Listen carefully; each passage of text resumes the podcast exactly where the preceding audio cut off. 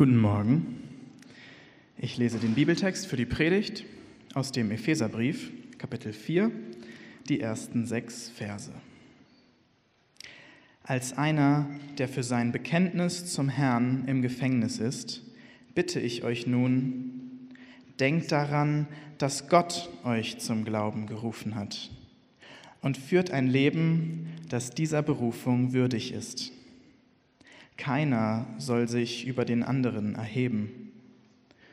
Seid vielmehr allen gegenüber freundlich und geduldig und geht nachsichtig und liebevoll miteinander um. Setzt alles daran, die Einheit zu bewahren, die Gottes Geist euch geschenkt hat. Sein Frieden ist das Band, das euch zusammenhält. Mit Einheit meine ich dies. Ein Leib, ein Geist und genauso auch eine Hoffnung, die euch gegeben wurde, als Gottes Ruf an euch erging. Ein Herr, ein Glaube, eine Taufe, ein Gott und Vater von uns allen, der über alle regiert, durch alle wirkt und in allen lebt.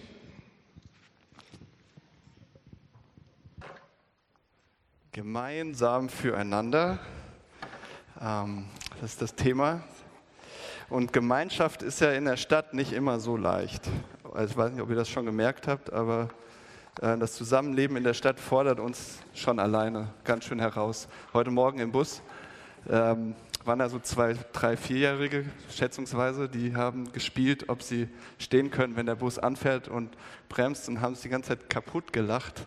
Eigentlich ganz süß. Der Vater stand so daneben, ich denke, Vater von einem von den beiden mindestens, und sagt so, ey, passt mal auf, haltet euch mal fest. Und die haben natürlich nicht gehört, was er sagt und haben dann immer wieder so laut gelacht. Und dann kam auf einmal so ein Spruch, hey Mann, könnt ihr mal ein bisschen leiser sein, das nervt voll, ihr seid hier voll laut, könnt ihr nicht mal ruhig sein? Sitzen da so zwei acht, neunjährige mit ihren Handys und daddeln drauf rum und wollen mal ihre Ruhe haben. Da ich so, ist doch absurd. Ne? Die drumherum haben sich nur angeguckt und den Kopf geschüttelt und dachten so, das ist ja nur eine Mini-Situation, was wir tagtäglich so in der Stadt sehen, erleben an Beziehungen, die funktionieren, nicht funktionieren, Konfliktpotenzial, unterschiedliche Sichtweisen, Lebensstile, ähm, Hintergründe, Denkweisen, Glaubensansichten, was weiß ich, was wir alles da tagtäglich aufsaugen, ist eine Menge. Und äh, Gemeinschaft ist eben nicht nur nice to have, so add-on Kirche, sondern ist so im Kern, ist Identität von Kirche und ich denke auch Menschsein ähm, zentral für uns als Gesellschaft. Alle möglichen Politiker weltweit und gerade auf europäischer Ebene kriegen es natürlich mit, rufen zu Zusammenhalt auf und versuchen es irgendwie anzufachen, ja, diese Kraft von Gemeinschaft. Ähm, die Journalisten Bettina Fernsebner-Kokert und Walter Ostowitsch, ich ich, ich hoffe, ich habe es richtig gesagt, schreiben Anfang 2018 in der Wochenzeitung Die Zeit, allerdings in der österreichischen Ausgabe, über eine Studie, ähm, diese Arena-Analyse 2018. Wir und die anderen. Und wir können sagen, ja, in Österreich ist ja alles ganz anders als bei uns. Aber ich behaupte mal, es gibt auch manchmal ein paar Parallelen. Und ähm, die schreiben über diese Studie, das war so eine Expertenumfrage, der nahezu einhellige Befund, das gesellschaftliche Gefüge hat Risse bekommen, die immer größer werden. Was man für festes Packeis hielt, entpuppt sich nun als ein Puzzle nur mehr lose zusammenhängender Eisschollen, die scheinbar unaufhaltsam immer weiter auseinanderdriften. Also das ist so dieses Gefühl, Defragmentierung, alle gehen immer mehr in ihre kleinen Nischen rein. Diese Einschätzung wird mehr und mehr zu einem bestimmenden Faktor im Bewusstsein der Menschen. Mehr noch als der Verlust traditioneller Zusammengehörigkeit prägt die Angst vor dem Verlust des sozialen Miteinanders das Lebensgefühl und zeigt auf den ersten Blick paradoxe Folgen. Auf der Suche nach mehr Gemeinsamkeit schließen sich kleinere Gruppen zusammen, die sich daraufhin entschlossen nach außen abgrenzen. Die Bewohner der einzelnen Eisschollen, um im Bild zu bleiben, rücken enger aneinander und halten zugleich die anderen umso mehr auf Distanz. Auf der Suche nach inneren Zusammenhalt werden immer neue Zäune aufgerichtet. Also ist mal so eine Beobachtung, ähm, die die einfach machen. Ähm, ich denke vor allem in Österreich, aber ich, wie gesagt, ich glaube bei unseren Nachbarn die sind dann nicht so weit weg von unserer Lebensrealität. Und als Beispiele nennen sie dann natürlich die Entwicklung in der EU, auch ähm, e, ja, also dass einfach mehr Eigeninteresse wieder im Mittelpunkt steht der Staaten oder ähm, Ost-West-Deutschland immer noch ein Thema nach ja, 30 Jahren Einheit oder Stadt gegen Land, also die kulturelle Elite in der Stadt gegen die Landbevölkerung oder die kulturelle Elite gegen die Arbeiterschicht. Ja, was ist da los an Konflikten, die gar nicht, die ganz viel schwelen und irgendwie da sind, aber nicht wirklich ausgetragen, durchdiskutiert werden? Oder eben diese Algorithmen der sozialen Netzwerke, dass immer mehr Leute sozusagen in ihrem, in ihrem kleinen Universum, in ihrer Blase leben oder Zerfall der Familien oder Vereine sterben, das Vereinssterben, was weiß ich, ähm, dass es immer schwieriger wird, so beständige Beziehungen zu leben. Das beobachten sie. Und das alles beschleunigt durch Globalisierung und Digitalisierung. Also gar nicht zu sagen, das zu verteufeln, das ist ganz schlimm, Digitalisierung, Globalisierung, sondern es treibt einfach diesen Prozess voran, dass alles mehr äh, fragmentiert wird. Und wir sagen jetzt, wir wollen eine Kirche sein mitten in dieser Welt, in dieser, wo diese Fliehkräfte so stark sind und wollen dagegen was machen und wollen Zusammenhalt. Zumindest mal bei uns anfangen, wie wir das hier leben, wie wir das in unserem direkten Umfeld leben. Wir sagen, wir wollen da rein, wir wollen das nicht mit uns machen lassen, einfach passieren lassen, zugucken, mitmachen, sondern wir wollen tatsächlich eine Gemeinschaft sein, die das lebt und nicht nur für sich selbst, sondern also sich abschottet auf der Eisscholle, sondern mit offenen Türen, äh, so wie wir es gerade gesungen haben, der Vater im Vaterhaus sind offene Türen. Wir wollen auch offene Türen haben, mit offenen Armen, einladend, ähm, gastfreundlich, miteinander, aber auch mit Nachbarn, Freunden, Kollegen. So. Was heißt das jetzt? Also Kirche hat, glaube ich, da was beizutragen. Ähm, und das wollen wir voll in die Waagschale werfen. Und wir gucken uns da mal den Text genauer zu an zwei Punkte, zwei Fragen, die ich an den Text stelle. So, wie sieht denn so eine Gemeinschaft aus, äh, die so zusammenhält? Wie sieht es aus? Und die zweite Frage ist, wie ist es überhaupt möglich? Okay, also wie sieht es aus? Wie ist das möglich? Äh, zuerst mal, wie sieht das aus? Verse 2 bis 3. Keiner soll sich über den anderen erheben. Seid vielmehr allen gegenüber freundlich und geduldig und geht nachsichtig und liebevoll miteinander um. Setzt alles daran, die Einheit zu bewahren, die Gottes Geist euch geschenkt hat. Sein Frieden ist das Band, das euch zusammenhält. Ja, Paulus schreibt diese Zeilen aus einer Situation, die nicht voller Harmonie und alles glatt ist, sondern aus dem Gefängnis. Also er erlebt nicht Harmonie und Eintracht, und, sondern er hat echt einen Konflikt mit dem Staat, mit dem römischen Staat, sitzt im Gefängnis ähm, hat zu viel über Jesus geredet, das wollten die nicht, hat den sozialen römischen Frieden gestört, den Pax Romana, was weiß ich, zu viel Aufruhr. Und dann ähm, haben, sitzt er im Gefängnis und schreibt diesen Brief an die Kirche in Ephesus. Das war damals so eine Metropole, ähm, kultureller und religiöser Mittelpunkt, äh, wurden ja, sind Städte der Anbetung. Da sind Leute gegangen, um das zentrale Heiligtum für viele Leute sind dahin gepilgert und Paulus hat da zwei Jahre gelebt und von Jesus geredet und da ist eine Kirche entstanden. In der Apostelgeschichte könnt ihr es nachlesen, Kapitel 19. Und dann schreibt Paulus diesen Brief an diese Gemeinde und in den ersten drei Kapiteln schreibt er eigentlich nur über eine Sache. Was, wir sind jetzt hier in Kapitel 4. Was hat er die ersten drei Kapitel geschrieben? Ähm, wie diese Leute in Ephesus sozusagen von ihren heidnischen Glauben an, an heidnische Götter angefangen haben, an Jesus Christus zu glauben und was was das für ihr Leben bedeutet. Darüber schreibt er. Und er sagt, es ist nicht nur eine individuelle Sache, so ihr habt jetzt diesen Gott gefunden, jeder für euch, sondern er sagt, er betont ganz stark in den ersten drei Kapiteln seines Briefes, also wir haben da eher irgendwann mal Kapitel hinzugefügt, das ist halt ein Brief, deswegen muss ich da ein bisschen ausholen. Er schreibt, das ist nichts Individuelles mit eurem Glauben, sondern wenn ihr anfangt, an diesen Jesus zu glauben, werdet ihr Teil von einem Volk. Und das klingt heute für uns erstmal so, oh, Volk, klingt völkisch, klingt gefährlich. Aber was er damit meint, ist eigentlich, er redet über das Alte Testament, als Gott Abraham das Versprechen gegeben hat, aus deinen Nachkommen werde ich ein Volk machen, was zu meiner Ehre lebt, was, Gottes, was gesegnet ist von Gott und Gottes Segen weitergibt, was ein Licht ist für die Völker. Letztlich, was dahinter steckt, ein Volk, was den Herzschlag Gottes so spürt und was das lebt, was Gott wichtig ist, was Gott äh, im Prinzip den Leuten vorstellt. Also es ist ein Volk, eine Gemeinschaft, die sagt, so ist Gott, wir wollen das vorstellen, wie er ist, mit dem, wie wir miteinander umgehen, äh, wie, wir, wie wir leben. Er ist gütig, er ist gerecht, er ist heilig, er ist wahrhaftig, er ist vergebend. Und alle sollen das sehen, wie Gott ist, an die Zusammenleben dieser Gemeinschaft. Und Paulus sagt jetzt, wenn jemand an Jesus Christus glaubt, egal ob er Heide war in Ephesus oder sonst was oder an die germanischen Götter geglaubt hat oder an gar nichts oder nur an sich selbst, egal was, ja, äh, wenn ihr anfangt, Jesus zu folgen, an ihn zu glauben, er euer Herr ist, dann werdet ihr Teil dieser Gemeinschaft, dann bekommt ihr einen Anteil an diesem Volk oder an dieser Familie, sagt Paulus dann auch im Laufe des Briefes. Und ähm, ist wie eine neue Familie, ja.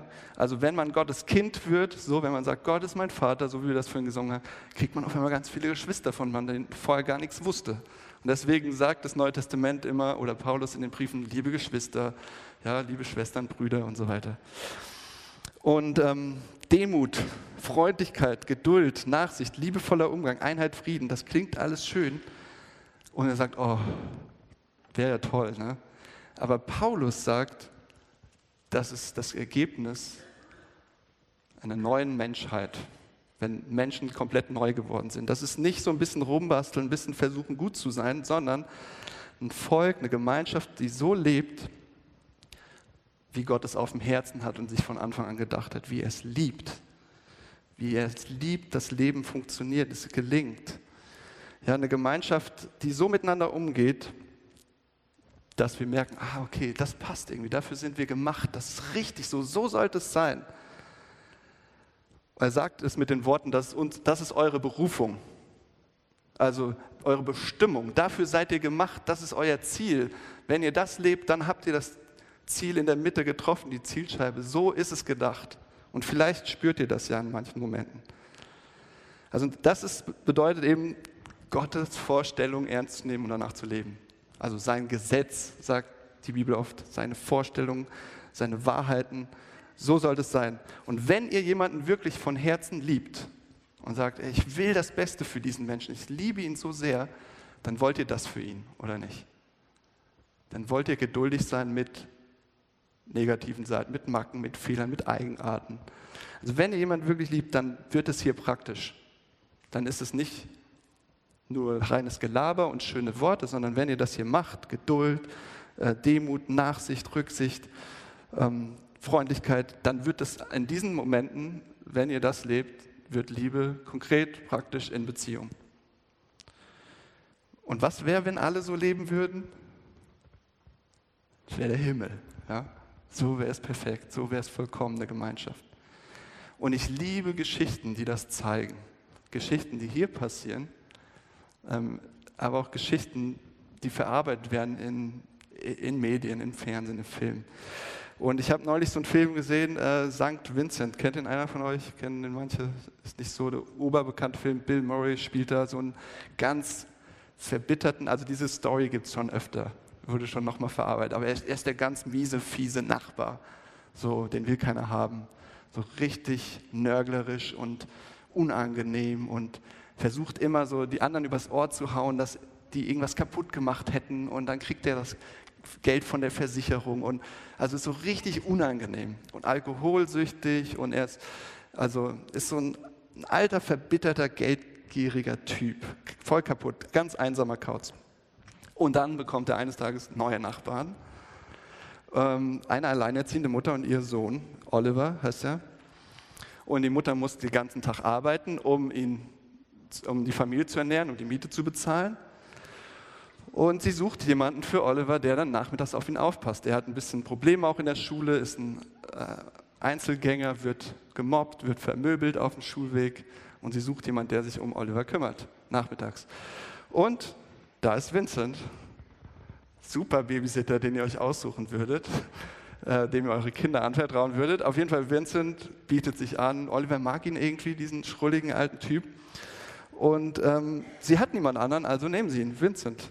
Und es ist interessant, was Vincent Oliver alles beibringt, so wie man sich richtig gut ernährt, also nur aus den Dosen und ähm, wie man Geld wettet auf Pferde, bei Pferderennen. Und der macht halt alles, es ist wie man sich richtig, also wie man sich wehrt, wenn man verprügelt wird, wie man dem anderen mal richtig eine rein zwitschert so.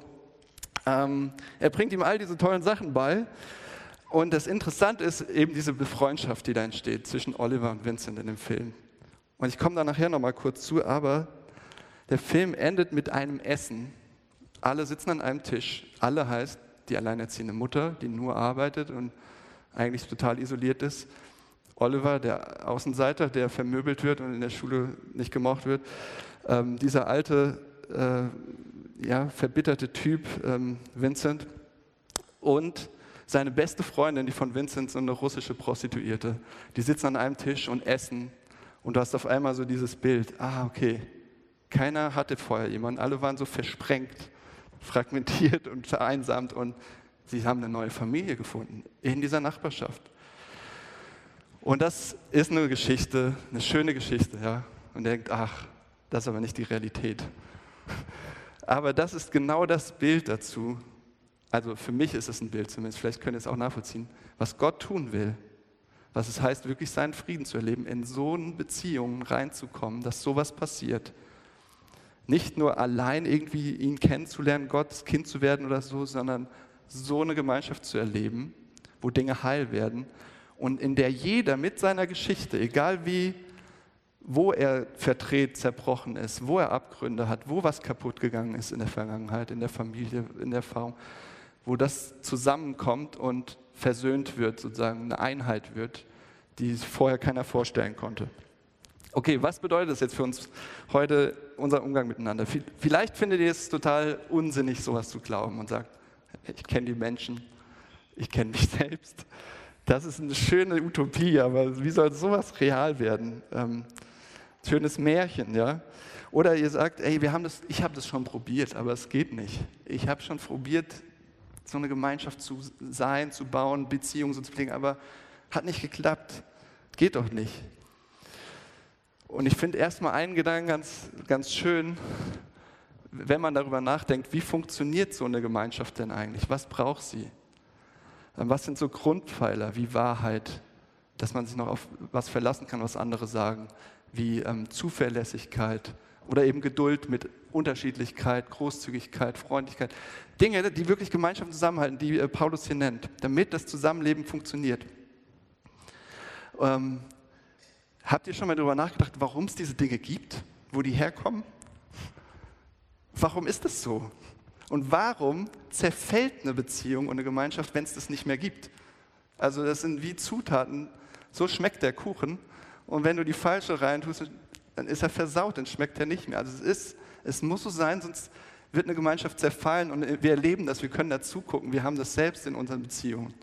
Wir erleben das um uns herum, in, unserer Gesellschaft. Und ähm, Paulus sagt, weil eben das genau die Art und Weise ist, wie ihr Beziehung leben sollt. Das hat sich jemand so ausgedacht. Es hat sich jemand so ausgedacht und Gott hat es so eingerichtet. Und wenn ihr dagegen handelt, handelt ihr gegen euch selbst. Jetzt, ihr zersetzt das, was euch ausmacht, Beziehung, macht euch aus. Und wenn ihr dagegen handelt, geht es kaputt, macht es kaputt. Ihr handelt dagegen, wie ihr gestrickt seid. Und wenn ihr das erlebt, ähm, wie was heil wird, dann erlebt ihr, ach so, was gedacht, oh, ist das gut. Ich will mehr davon. Und genau das ist eben kein Selbstläufer. Warum sagt Paulus das hier?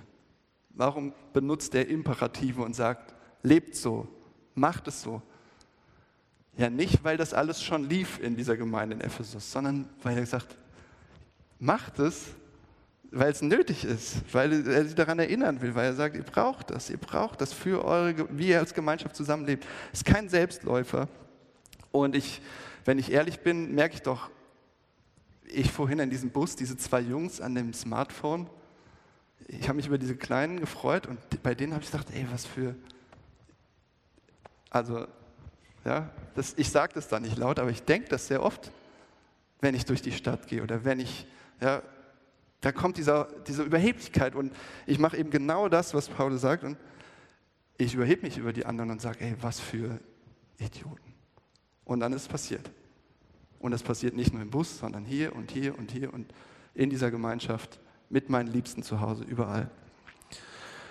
Und gerade an den Stellen, wo wir dann scheitern, ich will da mal an dem Punkt weitermachen, wo wir es nicht so machen, wie es gedacht war. Das ist spannend. Was passiert dann? Ich habe manchmal so den Eindruck, wir leben in einer Zeit, wo einige von euch kennen Friends, oder? Aber es ist schon ein bisschen her. Und dann Monika und Chandler werden ein Paar und sie streiten zum ersten Mal und Chandler denkt, okay, das war's. Die Beziehung ist vorbei. Und Monika fängt an, mit ihm zu reden und sie reden das aus. Und er so, ich dachte, wir sind jetzt getrennt. Und sie so, willkommen in einer erwachsenen Beziehung. Wir hatten einen Streit. Das ist normal. Aber so lustig das ist, so krass finde ich das, dass ich manchmal das Gefühl habe, wir leben manchmal so, als ob das die Wahrheit ist, als ob das richtig ist. Da wird was zu schwer, zu anstrengend, der andere wird zu nervig, zu oft macht er denselben Fehler und wir sagen, ach komm, mach du dein Ding, ich mach mein Ding, wir gehen uns aus dem Weg. Ist doch viel einfacher und ja, schön, was Paulus hier sagt, aber komm, kann man eh nicht schaffen, oder? Wir sind doch eh alle so. Und ähm, gerade an den Punkten, wo es so schwierig wird, habe ich neulich selbst erlebt, ist es doch die Frage, wollen wir so eine Gemeinschaft werden oder sagen wir, nö, jeder geht dann am Ende seinen eigenen Weg und versucht irgendwie allein klarzukommen. Gerade wenn Konflikte da sind, wenn es schwierig ist, ist doch die Frage, können wir das hier ernst nehmen und sagen, nee, Gott will das und er kann das und wir machen mit? Oder sagen wir, nö, ich weiß es besser, das wird nicht funktionieren, der hat mich schon zehnmal enttäuscht, wird es auch ein elftes, ein zwölftes Mal machen, mit dem will ich nichts mehr und mit der will ich nichts mehr zu tun haben. Da wird es doch gerade spannend, wenn da ein richtiger Konflikt ist und man kann den nicht so einfach lösen mit einem Gespräch. Wie gehen wir denn dann miteinander um? Sind wir dann noch freundlich? Oder können wir dann noch sagen, ich verurteile den anderen nicht, obwohl der mich so nervt, obwohl die mich so nervt? Ähm, merke ich, ich, ich sitze im selben Boot. Ähm, ich habe neulich so eine Situation gehabt, wo ich echt was in Sand gesetzt habe, hier in der Gemeinde. Und ich habe mit einigen Leuten auch schon drüber geredet, aus, äh, hatte mit dem Kinder, Kinderzeit zu tun, Kindergottesdienst. Und das ist so ein blödes Gefühl manchmal, wirklich, oder für mich besonders, was falsch zu machen, oder? Und dem dann ins Auge zu gucken und zu sagen, das habe ich in Sand gesetzt. Das war ein richtiger ja, Griff ins Klo, das war richtig blöd. Und dann aber ist die Frage, wie geht ihr dann damit um? Haut ihr ab und sagt, die will ich jetzt nie wieder sehen? Ähm, ich, will nicht mit den, ich, will, ich will dem nicht ins Auge gucken, ich will mit niemandem mehr drüber reden. Ähm, ich tue jetzt so, als ob alles ja, Stärke beweisen, was weiß ich. Dann wird es doch spannend, wie geht man dann weiter damit um? Und wie toll ist das, wenn ihr eine Gemeinschaft findet, wo das möglich ist, zu scheitern und Leute freundlich bleiben und vergebend und euch nicht verurteilen. Und wo das nicht nur einmal möglich ist, sondern auch zweimal, dreimal, viermal, fünfmal, zehnmal, hundertmal, jeden Tag. Und ich glaube, dann ist so eine Gemeinschaft möglich, wenn ihr das, also wenn wir das zusammen bauen. Also das ist das Leben, das Gott für euch hat. Ja? Einheit, Freundlichkeit, miteinander so umzugehen, liebevoll umzugehen, egal in welchen Situationen. Was er für euch will, hier und jetzt, hier in Hamburg, selbst in diesen Zeiten, wo wir manchmal sagen, ach, heute ist das so gar nicht mehr möglich. Ich glaube, es war noch nie möglich. Wie ist es möglich? Also wie kann sowas passieren? Und die Antwort in, dem Text ist, wenn wir sehen, wer Gott ist, was er getan hat und wer wir in seinen Augen sind. Es gibt keinen anderen Weg für Paulus. Also in dem Text, wenn wir sehen, wer Gott ist, was er getan hat und wer wir in seinen Augen sind. Was ist die normale äh, Reaktion, wenn ihr merkt, Beziehungen werden zerbrechlich, marode und fallen auseinander oder müssen, da, da wird es fragil. Ja? Wie reagiert ihr? Manche reagieren mit Kontrolle und sagen, ich muss da rein, ich muss mehr mit den Leuten reden und dann kriegen wir das hin und wir werden das ausdiskutieren und wir werden das schaffen und so, die wollen das fast erzwingen.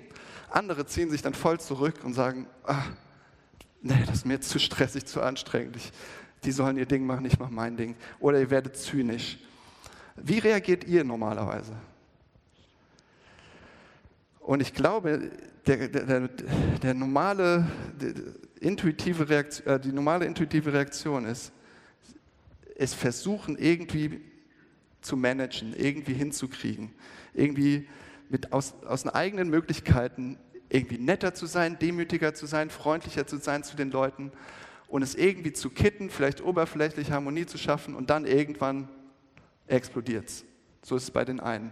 Bei den anderen ist vielleicht sofort, die wollen das lösen, die wollen das kontrollieren, die wollen konfrontieren und sagen, ich habe es doch gesagt und jetzt reden wir drüber und jetzt klären wir das und zack. Und ähm, auf jeden Fall versuchen wir es irgendwie mit unseren Mitteln, mit unserer eigenen Kraft, mit unseren eigenen Ideen. Und ähm, oft tun wir so, wenn sowas passiert, das waren Verkettung unglücklicher Zustände. Es ist dumm gelaufen, ganz viele Missverständnisse. Aber was Paulus hier sagt ist, wenn wir das erleben, wenn wir Gemeinschaft im Prinzip heil sehen wollen, dann ist das nichts, was wir irgendwie gerade biegen können, was wir hinbiegen können, sondern letztlich hängt es daran, was wir glauben darüber, wer wir sind und wer Gott ist und wie diese Welt funktioniert. Und so werden wir mit Konflikten umgehen, so werden wir mit Gemeinschaft umgehen, weil wir bestimmte Dinge glauben. Er sagt, setzt alles daran, die Einheit zu bewahren, die Gottes Geist euch geschenkt hat. Schon passiert. Sein Frieden ist das Band, das euch zusammenhält. Und dann kommt er mit Einheit, meine ich dies, ein Leib, ein Geist, eine Hoffnung, ähm, ein Herr, ein Glaube, eine Taufe, ein Gott und Vater. Er redet über einen Zusammenhalt. Er sagt hier siebenmal eins. Ja, ein, ein, ein, ein, ein. Und das ist eigentlich, das sind die Verse, wo eigentlich könnte man da hinschreiben eins. Und er, er, er schreibt das immer wieder, weil er sagen will, hier ist was, was schon passiert ist was Gott geschenkt hat. Er sagt es vorher, was, was Gott euch geschenkt hat, diese Einheit. Und er, er betont das siebenmal, also eigentlich diese vollkommene Zahl, ein, ein, ein, ein und macht dann auch witzige Doppelungen und so. Aber was will er damit zum Ausdruck bringen? Wenn ihr so eine Einheit wollt, wenn ihr so einen Zusammenhalt wollt, das ist keine Gemeinschaft, die ihr irgendwie hervorrufen könnt, indem ihr richtig gut seid indem ihr so ganz toll kommunizieren könnt, was übrigens eine tolle, wichtige Fähigkeit ist. Aber ihr werdet so eine Gemeinschaft dadurch nicht kreieren, ähm, indem, indem ihr alles auf euch nehmt immer und nichts sagt, was schief läuft. Ihr werdet so eine Gemeinschaft dadurch nicht, oder indem ihr immer alle Probleme ansprecht und konfrontativ den Leuten um die Ohren haut, was sie immer alles falsch machen, jedes Mal und dem allen nachgeht und es immer sofort, ihr werdet so eine Einheit nicht kreieren durch eure Anstrengung. Ihr werdet es nicht produzieren, sondern ihr werdet sie, gerade indem ihr euch anstrengt, indem ihr besonders gut sein, werdet sie mit kaputt machen. Das ist paradox.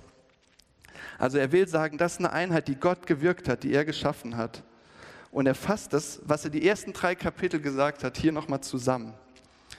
Und sagt, weil Gott so ist, weil er das alles getan hat und ihr diese geliebten Kinder von ihm seid, deshalb lebt jetzt so. Also es ist wie eine Gedankenkette. Wir sind hier Kapitel 4 und er sagt, weil so Gott ist, weil er das getan hat, seid ihr seine Kinder und deshalb könnt ihr so leben. Aus keinem anderen Grund. Welche Geschichte über euch glaubt ihr gerade? Was ist eure Geschichte? Also welcher Story sozusagen folgt ihr? Und ähm, wir reden immer mal wieder hier im Gottesdienst, dass wir immer bestimmt, wir folgen eigentlich Geschichten. Wir sind Geschichtenmenschen und glauben bestimmte Geschichten und folgen denen. Sieht man auch interessanterweise in den Medien, welche Geschichten da kursieren und wer welche Geschichten glaubt und so weiter. Aber für uns persönlich, welche Geschichte glaubt ihr? Eine Geschichte könnte sein, ihr seid die Person, ähm, die ihr geschaffen habt. Also was Matthias am Anfang schon angesprochen hat.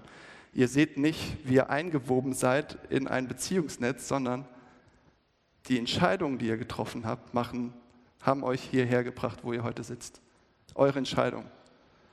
Ähm, die Richtung, die ihr eingeschlagen seid, die Bildung, die ihr genossen habt, das, was ihr alles getan habt dafür, ähm, was ihr geleistet habt oder wo ihr, manche sitzen auch hier und sagen, ich habe alles in den Sand gesetzt. Und das ist eure Geschichte. Und ihr sagt, meine Geschichte ist eigentlich eine Geschichte von falschen Entscheidungen. Und ich bin diese Person, weil meine Geschichte habe ich in den Sand gesetzt. Und jetzt komme ich da auch nicht mehr raus. Es ist eigentlich, ja. Vielleicht hat das bei euch mit, ähm, beruflicher Laufbahn zu tun, wo ihr eure Geschichte seht, vielleicht mit Beziehungen, dass bestimmte Leute euch mögen oder dass ihr äh, ja, angenommen seid von einer bestimmten Gruppe, zu der ihr gehören wollt oder dass ihr einen bestimmten Lebensstil pflegen könnt, äh, bestimmt, bestimmte ähm, Lebensstandard euch leisten könnt, Sachen, gute Sachen genießen könnt, gute Urlaube oder einfach nur einen stabilen Job habt und Sicherheit und wisst, es läuft so. Was auch immer, irgendeine Geschichte verfolgen wir und meine Frage ist so, was ist denn eure? Welcher folgt ihr gerade? Welche glaubt ihr, ist eure Geschichte? Und dann erzählt Paulus hier diese eine Geschichte in dem Brief an die Epheser und er sagt, ihr seid die, die ihr seid, weil Gott es von Anfang an so wollte. Er sagt nicht nur von Anfang an, er, fängt an mit dem Brief von der Ewigkeit her, bevor der Anfang war, im Prinzip hat er euch schon gesehen und gewollt und ausgedacht und gesagt, mit dir habe ich was Tolles vor. Und dann erzählt er die Geschichte weiter und sagt, dass da was aus dem Lot geraten ist, dass da was zerbrochen ist. Und zwar, dass Gott uns egal geworden ist, dass es da einen Beziehungsbruch gab mit ihm und wir spüren den in unseren Beziehungen und wie wir miteinander umgehen. Das ist eine Auswirkung sozusagen, dass wir mit Gott gebrochen haben, mit, mit ihm zu leben, ihm zu folgen, ihm zu vertrauen, zu sagen, was er will, ist gut, zu sagen, nein, ich weiß, was gut für mich ist. Was du sagst, was gut ist, ist mir egal. Ich weiß, was gut für mich ist. Also, dass es einen Bruch gab und wir angefangen haben, uns selbst mehr zu lieben als ihn unsere Unabhängigkeit und heute natürlich Selbstbestimmung ist das Allerwichtigste. Das sind auch wichtige Dinge, aber wir haben die sozusagen über alles drüber gesagt. Sie haben gesagt, das ist das Allerwichtigste, das ist für mich Gott. Ja? Und ähm, dass Gott dann aber darauf reagiert hat, dass wir ihn rausgeschmissen haben, gesagt haben, du bist uns egal, was du uns über unsere Gemeinschaft denkst, wie wir miteinander umgehen sollen, über unser Leben. Ey Gott, ist mir egal, ich weiß, was gut für mich ist. Du hast keine Ahnung. Wie reagiert Gott darauf? Wie hat er darauf reagiert? Und das ist halt das, das Wunderschönste, was Paulus eigentlich von dem dritten Vers seines Briefes, also ganz am Anfang betont. Gnade über Gnade heißt, er reagiert damit, dass er uns nicht das gibt, was wir verdient haben, sondern was er schenkt.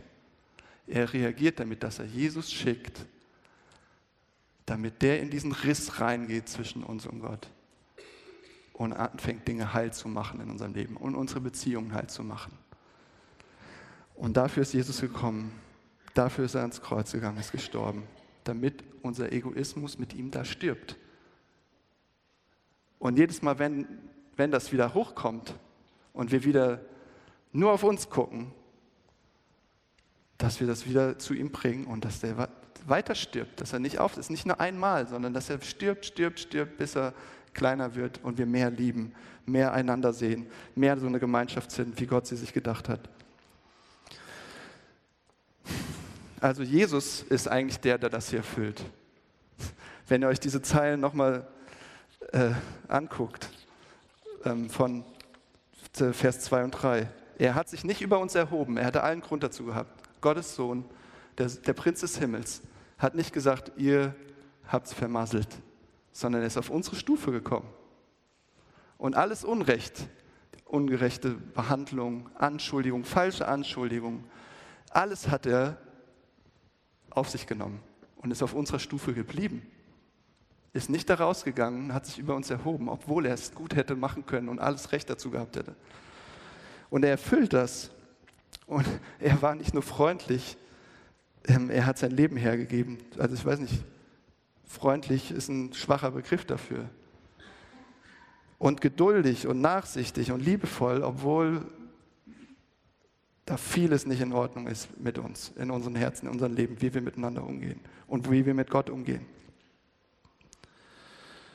Okay, wie hilft uns das jetzt bei so einem Zusammenhalt? Das ist jetzt eine schöne Geschichte, wenn das eure Geschichte ist, wenn ihr sagt, ja, ich will gerne, das ist meine Geschichte, oder ihr sagt, hm, vielleicht ist es eine gute Geschichte, aber nicht meine. Wie hilft uns das jetzt, Zusammenhalt zu leben? Ich glaube, ihr verhaltet euch am Ende des Tages eben genauso, was ihr über euch selbst glaubt, wer ihr seid. Das ist der Motor. Wer, wer seid ihr? Was ihr glaubt, was ist eure Geschichte? So werdet ihr euch verhalten. Ich versuche es nochmal mit einem Beispiel, weil das nicht so einfach ist, glaube ich, dieses Prinzip zu verstehen.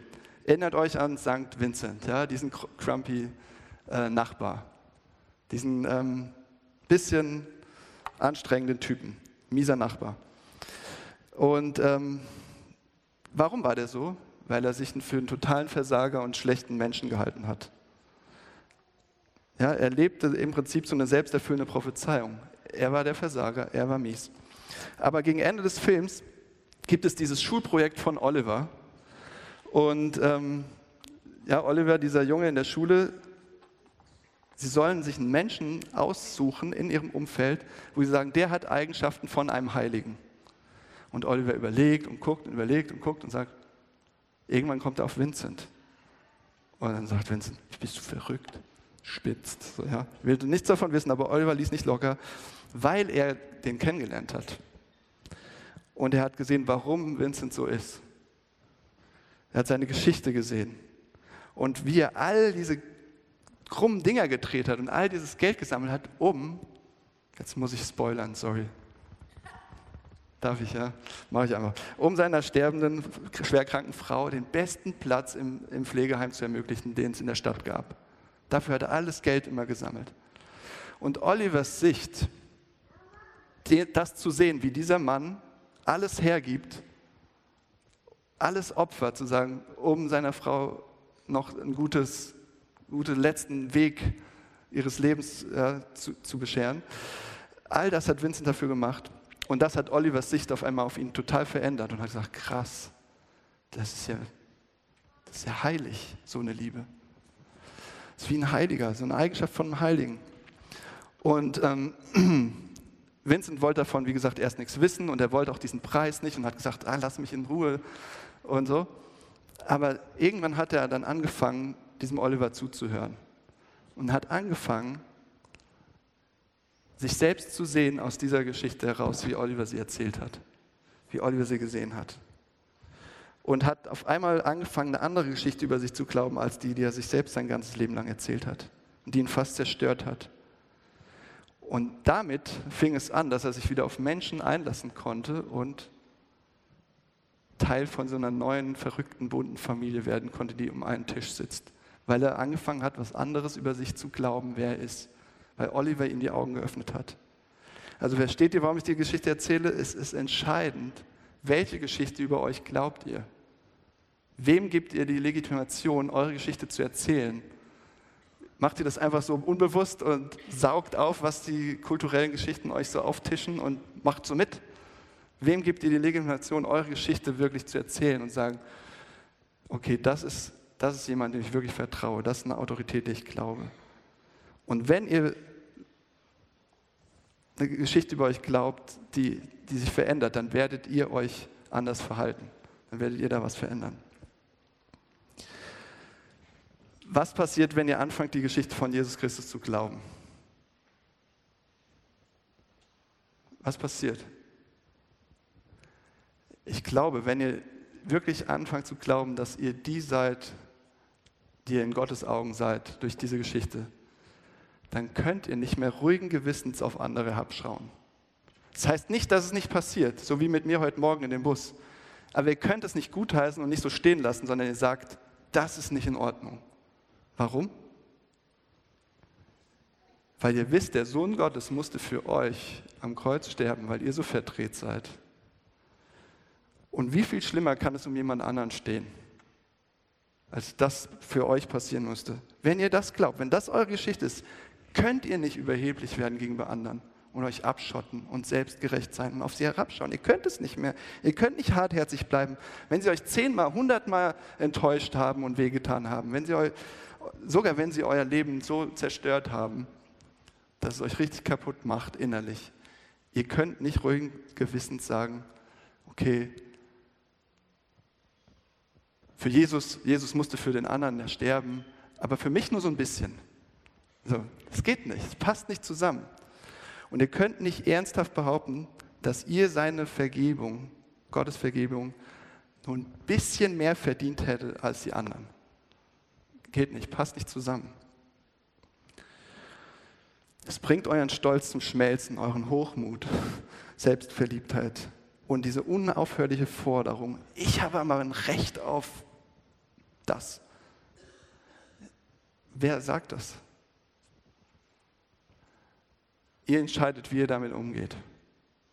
Und wenn das eure Geschichte ist, könnt ihr damit umgehen, wie Jesus damit umgegangen ist.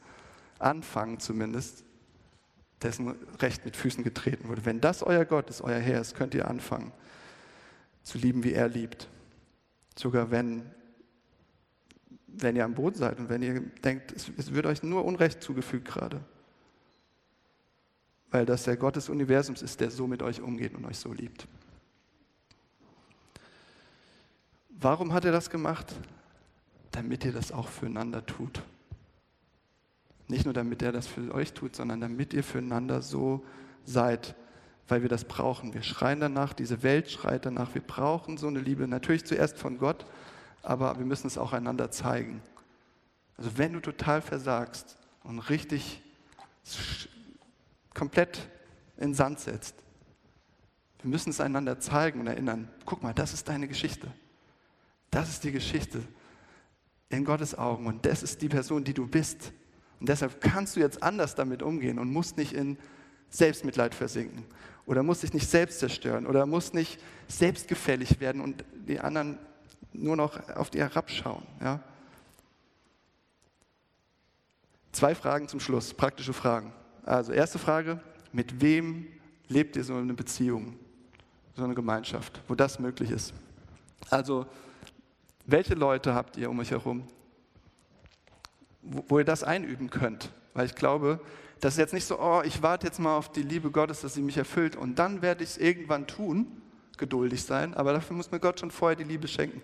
Sondern ich glaube, ihr geht los und stolpert los und macht Dinge falsch und darin wird, müsst ihr euch sozusagen daran erinnern, was eure Geschichte ist. Indem ihr Dinge falsch macht und scheitert und ungeduldig seid und verurteilt. Und welche Leute helfen euch dabei? Welche Leute sind um euch herum, die da was reinsprechen dürfen, die euch Fragen stellen, mit denen ihr darüber redet, ähm, die euch kennen? Wer ist das? Vielleicht ist es sowas wie ein Doc. Vielleicht habt ihr einen Doc. Vielleicht habt ihr noch keine Leute und sucht sowas. Ähm, dann nutzt vielleicht das Angebot von Doc. Und ich sage nicht, in den Docs passiert das alles perfekt. Ich glaube, wir müssen es lernen und viel scheitern, bis wir was lernen und viel falsch machen und uns dann aber an unsere Geschichten erinnern. Das ist die erste Frage. Also mit wem lebt ihr das? Wie sieht es aus? Welche Menschen kennen euch wirklich und mit welchen Menschen seid ihr im Gespräch darüber? Und wie kannst du selbst mitmachen, so eine Gemeinschaft zu bauen? Also was ist dein Part? Das ist nichts, was die anderen für dich machen, sondern es passiert nur, wenn jeder teilhat daran und mitmacht. Das ist kein Programm, was man anbietet so als Kirche. Hier, das ist so unser Programm dafür und jetzt kannst du so dich einklinken und einfach mitmachen, sondern das ist wie kannst du es machen? Jetzt die Woche. Vielleicht heute auf jemanden zugehen, von dem du dich zurückgezogen hast, innerlich, distanziert hast. Schwer. Oder du beginnst für eine Person zu beten, die für dich gerade echt schwierig ist. Oder du siehst jemanden oder hörst von jemandem, der braucht gerade praktische Hilfe und du betest sie einfach mal an und sagst, okay, dann mache ich nicht diese schöne Sache, die ich eigentlich vorgenommen habe, sondern diese Sache und helfe. Oder du unterstützt jemanden in finanzieller Not, weil du gerade reich beschenkt bist damit, Finanzen. Oder du lädst einfach jemanden zum Essen ein oder ein paar Leute zum Essen ein und schenkst Zeit und sagst, ich will euch was Gutes tun. Lass uns Zeit haben und kennen Einfach zusammen sein. Wie schön. Also wartet nicht, bis äh, diese Liebe Gottes irgendwie über euch kommt und euch überwältigt und ihr könnt nicht mehr anders, als das einfach liebevoll und geduldig und alles zu sein, sondern geht los und stolpert und fallt und steht wieder auf und erinnert einander an diese Geschichte, was eure Geschichte ist. Und wer ihr in Gottes Augen seid, was Gott getan hat, wer er ist und was das bedeutet, wer ihr seid. Und dann könnt ihr anfangen, so zu leben. Ich möchte nochmal beten. Ja, danke, lieber Vater, dass du uns so gemacht hast, ähm, dass du das willst, so eine Gemeinschaft für uns und dass, dass wir das bei dir auch finden können.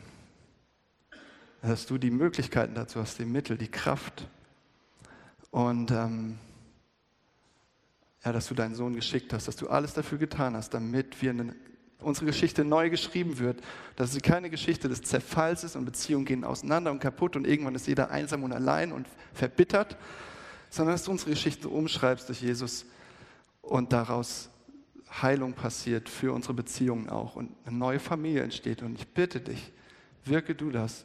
Das ist dein Geschenk durch deinen Geist, das ist dein, dein Werk, dein Wirken, diese Einheit zu schaffen ähm, in unserer Mitte hier und zeig uns, wie wir jeder, jeder hier mitmachen kann dabei. Amen.